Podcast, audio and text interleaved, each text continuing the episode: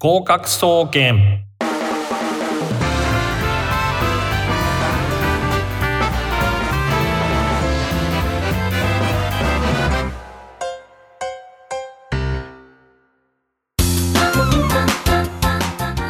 皆さんこんばんは。19時夜の7時になりました。合格総合研究所合格総研の時間です。月の前半担当の、えーパーソナリティ渡辺敦です。毎週火曜日19時調布 FM83.8 より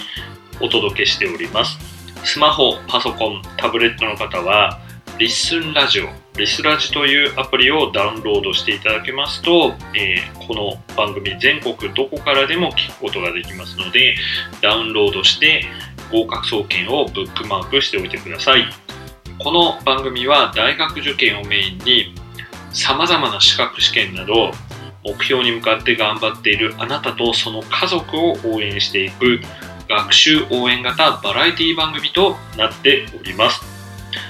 ということで本日は3月の16日ということです、えー3月もあっという間に半分を過ぎてしまいました、えー本日もですね、えーここ香川県高松市よりリモート収録でお届けしております。え移住してからですね1年と3ヶ月が経とうとしているわけです。ということで、え先週、先々週ですね、3月2日の放送でちょっとお話ししましたけれども、まあ、移住ですね。なぜ、えーこちらの香川県高松市へ移住したか、えーというお話ですけど、きっかけは東日本大震災と東京オリンピックだというお話は、えー3月2日の放送でさせていただきました。で、候補地選びやその他ですね、仕事が全部なくなってしまって、まあ、予備校の教団に立てない状況になった時どうするのかというそういう資金繰りの問題を解決したりあるいはさまざまなですね準備をするのに、まあ、大体8年ですかねぐらいかかりました。でまあ8年ぐらいの間に何をしてたかっていうとまずは下見をしたわけですね。で、えー先週先々週ですねえー少しお話ししましたように寒いところが好きか暑いところが好きか、え私は暑いところが好きと。でまああのいきなりですね里山のようなところではちょっと暮らせないなと、いうふうに思ったのでまあある程度都市機能が残っている、えーそういうところ、えーそして医療へのアクセスっていうところが良いところ。というところでいろいろしろ絞り込みをした結果ですね、えー福岡ですね、えーですね、福岡市、えーそれから熊本市、えーそれで、えーあと宮崎県も結構魅力的なところなんですけれども、宮崎市、えーそしてこの香川県の高松市という4つに、え移住先を、え大体絞った、えこういうわけですね。で、あと大切なことは何かっていうことなんですけれども、まあ、その万が一ですね仕事が途切れてしまうとか、まあ、そういうことを考えました、えその私が考えていた、まあ、8年前とか本格的に取り組んだのは6年ぐらい前ですかね、えーですから、まあ、2015年ぐらいはまだワーケーションなんていうそういう言葉っていうのも、えーございませんでしたし、まあ、こんなコロナがですね世界的にパンデミックで蔓延してなかなか長引くなんていう事態も想像していませんでしたのでワーケーションという、えーそういう、えなんですかね。移動しながら旅をしながらですね仕事するなんていうそういうこともちょっと、えー考えていることっていうのはなかなか難しかった、まあ、そんな時期だったわけですね。でまあその中でですねもう一つ大切なことは何だったかっていうと空港とそれからまあなんですかねターミナル駅の近さということなんですね。で、えーまあ、そんなことを考えていた時にちょっとまあ熊本なんかで震災が、えー起こったりとか、えーしたわけですね。であと熊本はまあちょっとあの空港と駅がかなり新幹線の駅が離れてるっていうところが一つ問題でこれもやっぱり宮崎も同じ問題があるというふうに考えていたところで宮崎と熊本っていうのを、えちょっと候補から外したわけで最終的に残ったのが、まあ、福岡えー、県ですね。まあ、糸島市とか結構いいところがある、あるいは福岡市に住むか、えー、それから香川県高松市ですね。で、まあ、高松市っていうのはまあ比較的災害が、えー、少ないところ、えー、で、まあその、えー、なんですかね、あの空港も高松駅まで、まあ、あのリムジンバスなんですけど電車っていうのは通ってないので、まあ、大体30分前後ぐらいで、え、空港へのアクセスもいいと、え、いうこと、え、それからですね、え、そのマリンライナーということで瀬戸大橋を、え、渡って、まあ、岡山県ですね本州大陸にも大体、まあ、1時間未満で出れるということで、まあ、あの福岡県とそれから、えー、高松市で迷ったわけですね。博多なんかだとですねもう本当に地下鉄に乗ってですね、えー、10分弱ぐらいで空港に行けるっていうことでめちゃくちゃアクセスがいいなと思ったんですけども、まあ、ちょっと朝鮮半島情勢がですね当時というか今もですけども安定していないということなので、まあ、ちょっと国際関係学なんかを、えー、学んだ身としてはですね、えー、それじゃいけないと思って決めたわけです。えー、まあちょっと長々とお話しましたけど、えここで1曲お届けいたします。えイギリス・マンチェスター出身のバンドオアシスの名曲で Whatever です。まあ、大学受験予備校英語講師なんかをしてた時は文法項目で複合関係代名詞なんていうのを説明する時にこの曲をお勧めしていました。達人に聞け。達人に聞けのコーナーです。オープニングでですね、まあ、自分がまあ高松で絞ったこういう話を、えー、しましたで現在はまあコロナでリモートワークなど、まあ、そういったものが逆に推奨されるようになってきていて、まあ、何が何でも首都圏でいろいろ仕事のアクセスの交通アクセスのいいところに住むのがベストではないというような考え方も広まってきております。でまあ、こういう考え方っていうのは、えーまあ、結構ありまして、まあ、実はですねあのファイナンシャルプラプランナーですね。FP ってやつですけれども、まあ、それの資格を取るときにいろいろ勉強して気づいたことなんですが、まあ、収入に対して支出っていったもの。でこれをのかなりの部分を占めているのは住宅費、まあ、住宅ローン。ローンを抱えていらっしゃる方は住宅ローンとあとは教育費。これがメインだということが、えー、分かっております。で、まあ、あの地方に行くと何がいいかっていうと住宅費っていうのがかなり圧縮できるっていうのはこれ間違いないです。私もですね、まあ、その東京と大阪で、まあ、都心で、まあ、結構、えー、高い物件、えー、というか家賃を払っていたんですけどもこちらに来て、まあ、非常に、えー、アクセスが良くて良い環境なんだけど住宅の費用っていうのは安いなっていうふうに思いました。で、まあ、こういうことをですね以前、えー、そのからですねセミリタイア会 セミリタイアというか早期リタイア会界隈はですねあのどういう言葉で言ってたのかというとロケーションアービトラージですね。ロケーションというのは場所ですね。ロケをするとかの、えー、場所でアービトラージっていうのは最低ってことなので、まあ、要するに、えー、安いものを買って高く売るとか、まあ、そういう差を、えー、要するにえー、うまく利用するっていう裁定するっていうことですね。裁判の際に定めるで裁定するっていうのがアービトラージということなんですけれども、まあ、ワーケーションなんかもそうだと思いますが、まあ、こういうことで生活コストっていうのをかなり圧縮できると、えー、こういうことですね。で以前ですね信託銀行に勤めていたわけなんですけども、まあ、信託銀行員をやってた時もですねやっぱり、えー、住宅ローンっていうのは皆さんですねまあ何ですかね今の仕事とかあるいはお家とかっていったものを拘束して自由度をなくす、まあ、そういうものだということです。で僕はあの以前、えー、この番組でも少し、えー、いろいろお話ししたことがあるかもしれませんけど映画が好きで映画をかなり見てたりとかしますがアメリカでもこの住宅ローンなんていうのはですね、えー、同じように、えーまあ、仕事に、えー、何としてもしがみつかなきゃとか、まあ、そういう、えー、きっかけになっているようで「サンキュー・フォー・スモーキング」えー、タイトルなんですけど映画のタイトル「サンキュー・フォー・スモーキング」という映画があるんですが、まあ、これはですねロビーストですね、えー、タバコとあとは IRA っていうライフル、全米ライフル協会、あ、IRA じゃない、今、えっ、ー、と、NRA ですね。IRA は、あの、えー、ね、アイルランド赤軍になってしまいますので、NRA ですね、全米ライフル協会ですね、ナショナルライフルアソシエーション、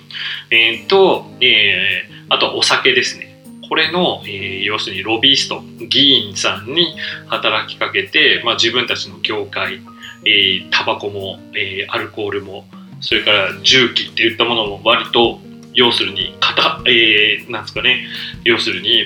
社会から糾弾されるそういう業界の人たちがどういうふうに自分たちの利権を確保するかっていうことを、えー、やるわけです。政治家に働きかけるこれロビーストっていう仕事ですけどもその話なんですがまあはちゃめちゃするんですけどなんでこんなことをするんだって言った後に「フォーモーゲージ」だってローンがあるんだもんって答えるシーンが非常に印象的だったんですがまあ日本アメリカ問わずですね住宅ローンっていうのは、えー、人の考え方とか生活の大きな、えー、要するに縛りをえー、しているということです。えー、しかしですね、まあ、金融の技術が発展、発達したおかげでですね、リバースモーゲージとかリースバックっていうのが最近流行っておりまして、まああの、自分の住宅を現在価値で一回売るわけですね。で、売って、まあ、そのまま住み続けて家賃としてそれを払っていくと。えー、こういうえ、金融の仕組みっていうのもできてきたりとかするので、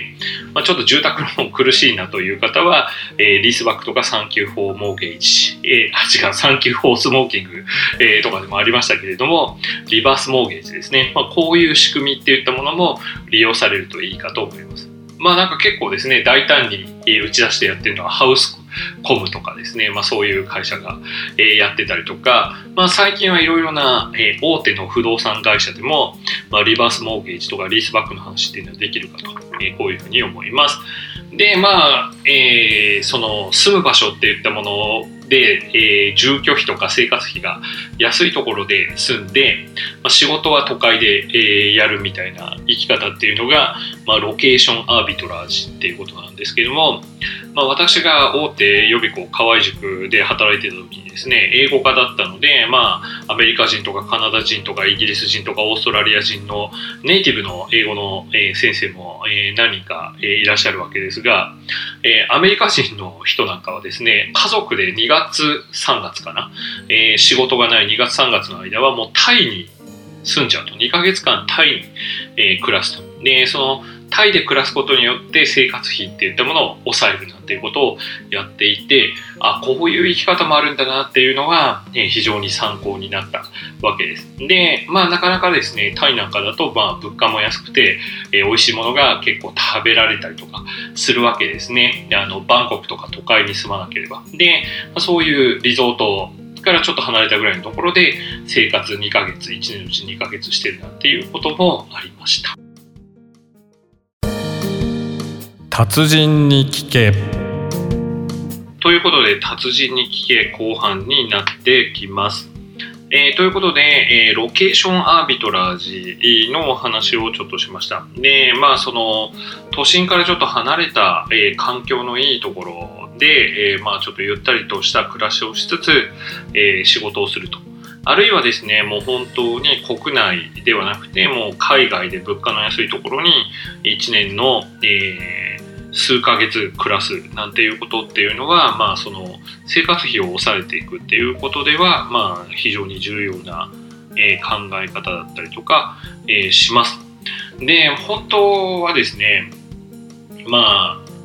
それがベストなんですけどなかなか難しかったりとかあとはですね地方の学生さんでこれから東京とか京都とか、まあ、そういったところの、えー、大都市の大学に通うなんていう人の場合あるいはお仕事でですね、まあ、地方から、まあ、実家のあるところから、まあ、そういう東京大阪えー、あるいは名古屋、福岡っていったところ、まあ、愛知県とか福岡っていうところに行くっていった場合、あるいは札幌ですね。まあ、その場合はですね、えー、まあ、なんですかね、生活コストが上がったりする可能性っていうのもあったりとかしますよね。まあ、だからなかなか大変だったりとかしますけれども、まあ、特に、えー、その、家賃っていうのは、まあ、お仕事をする人とか、あるいはあの大学の寮なんかにうまく入れたりとか、えー、した場合はですね、えー、ていうんですかね、あのまあ、家賃っていうのも、まあ、それほど負担にならず、普通に借りるよりは負担にならず、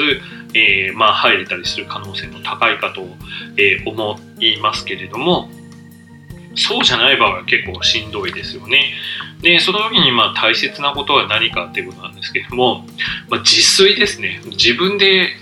料理を作る。これ、えー、大事ですね。で、まあ、当時はですね、私もですね、えー、合格しました。で、で埼玉のですね、まあ、その栃木寄りの北の方ですね、え、からですね、東京とかのまあ、武蔵境とか三鷹に通うっていうのはちょっとしんどすぎますね。まあ、とにかく新宿まで1時間ぐらいかかって、そこからまた、えー、30分で駅から今度自転車で、まあ、15分ぐらいなので片道2時間ぐらいになっちゃうので、まあ、下宿をすることになったわけですけれども、まあ、その時に下宿を借りてたのが小平市の花小金井というところで、まあ、ここも大学から決して遠く、えー、近いわけではないんですね。自転車で行くと30分ぐらいだったんですけどそれでもまあ自宅から通うよりはいいですし、まあ、自転車でまあその気分転換になりますね。雨の日とかも本当に悲惨だったんですけれどもとにかくですねまあ、交通の便があまりよろしくなくてですねそういう生活を、えー、していたわけなんですけれども、まあ、おすすめはですね、まあ、大学とかに、えー、近いでも近すぎないところに住む、えー、これがまずポイントになります。でまあ、どうしても都心部の大学の場合はなかなか厳しいかとは思うんですけれども学校にある程度近いところに行かないと通わなくなっちゃいますね。で、またですね、変な話なんですけど、理科系の方とか実験が多い人なんかは、まあ、要するに大学のそばに行かないと、ちょっと帰ってくるのが遅すぎたりとかですね、通勤ラッシュに、え、通勤通学ラッシュに、まあ、揉まれたりとか、まあ、今はその心配はないのかもしれませんけど、まあ、そういうことがあるので、まあ、職場とか大学になるべく近いところを、え、こういうところを攻めるのがいいと。で、家賃が少し高くなってしまった場合はどうすればいいのかということなんですが、まあ、これはですね、まあ、一人暮らしだと割と、まあ、コンビニとかでご飯買ってみたいな方が実際楽ですし、まあ、忙しいとまあご飯作る、えー、そういう気力がなかったりはしますけれども、やっぱり節約っていう点を考えるとですね、えー、やっぱり自炊をするのが一番かと、えー、こういうことになります。ね、僕なんかもですね、まあ、スパゲッティなんか結構便利でですね、まあ、スパゲッティを100円ぐらいで買ってきて茹でて、まあ、そこにツナ缶ですね、ツナの缶詰をかけて、海苔を振って、まあ、もやし、茹でたもやしを置いて醤油をかけて食べるなんてことを、えー、ずっとしてましたけれども、まあ、なんていうんですかね、あの、アルバイトをしたりとか、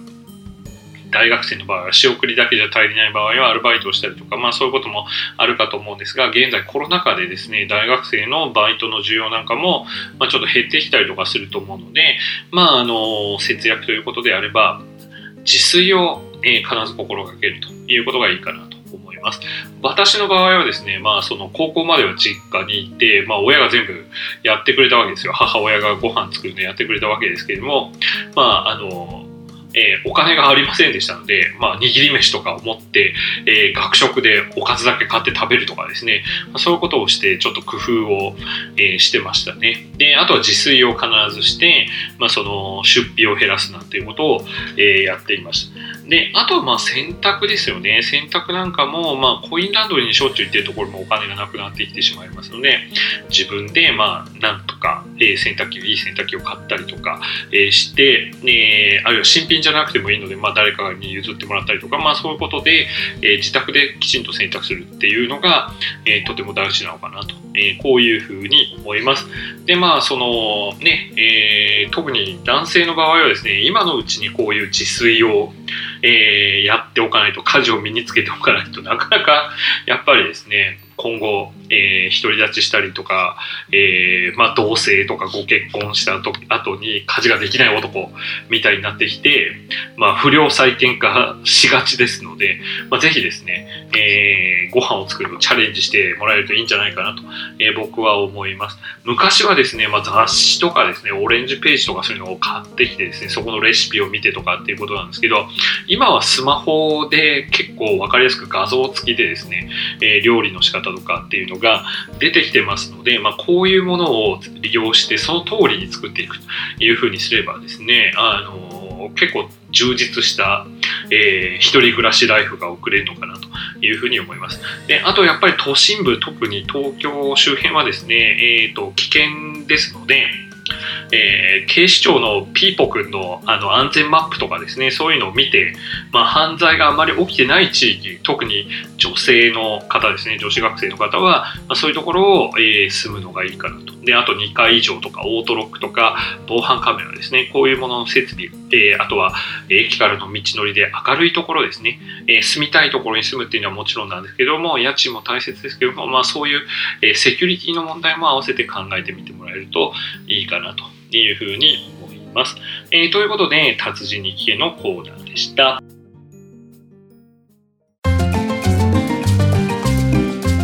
そろそろお別れの時間がやってまいりました。あっという間の30分でしたね。合格総研ではお便りを募集しております。えー、取り上げてほしい話題や番組の感想、悩み事、相談、えー、曲のリクエストなどをどしどし送ってください。宛先を申し上げます。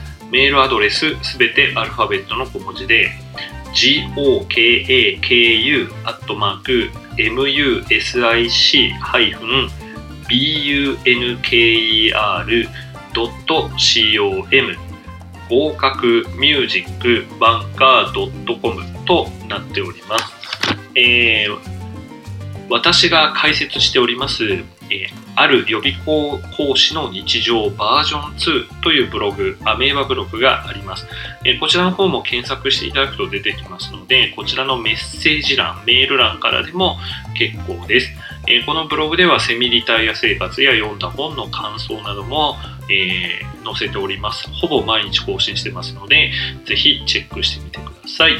えー、ツイッターの、えー、アカウントもあります。合格総研と打っていただくと、私、セミリタイヤアツシと DJ ヒデトの、えー、アカウントが出てくると思いますので、フォローをよろしくお願いします。こちらの DM、ダイレクトメッセージの方からでも、えー、送れますので、よろしくお願いします。なお、ミュージックバンカーと検索していただきますと、公式ウェブサイト、トップページ、ラジオ番組の一覧に宛先へのリンクございますので、こちらからも送信が可能です。最後に私が書いた参考書、大学受験自由英作文がスラスラ書ける本、換気出版、こちらも好評発売中でございます。えー、自由英作文をどうやって発想して書いていくかというプロセス。でまずは、え、日本語で考えてそれを簡単な英文にすると。そのプロセスを丁寧に書いていきました。現在苦手な方も、え、この本を読んでいくことによって、え、大きく、え英語、え自由英作文全般へのハードルを下げていくことができると思います。大学受験や自由英作文英検の自由英作文対策にぜひお読みください。ということで今週はここまでとなります。お相手は私、渡辺淳でした、えー、来週からは DJ 秀人がこの番組を担当します。えー、この後30分はドリームワークスをお送りいたします。それではまた来週この時間にお会いしましょう。さようなら。